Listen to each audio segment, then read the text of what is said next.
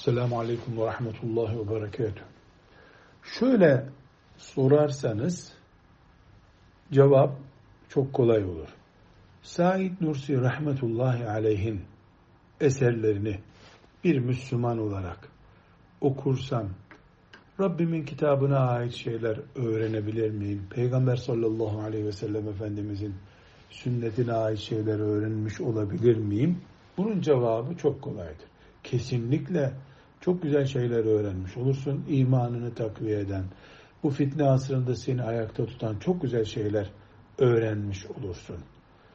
Eğer soru öyle değil de Kur'an'ın tefsiri olarak son nokta Said Nursi rahmetullahi aleyhin sözlerini kitaplarını okursam yeterli midir dediğinizde hiçbir beşer için Peygamber sallallahu aleyhi ve sellem'den sonra hiçbir beşer için Kur'an'ın yegane resmi açıklayıcısıdır şeklinde bir şey söylenemez.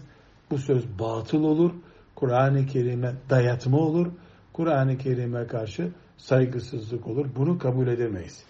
Said Nursi rahmetullahi aleyhin eserleri bu ümmetin kütüphanesinde muteber, değerli, gerekli okunacak eserlerdir. Dilini anlayan, uslubunu kavrayabilen okumalıdır. Çok şey istifade eder. Ama ümmetin eserlerinden bir eserdir. Ne Bukhari'nin yerini doldurur, ne Gazali'nin ihyasının yerini doldurur.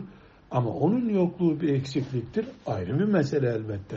Said Nursi rahmetullahi aleyhi hak ettiği yere Allah koymuştur zaten.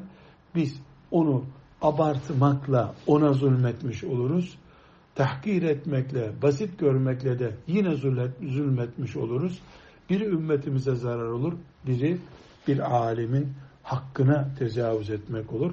İtidalli olmak lazım. Velhamdülillahi Rabbil Alemin.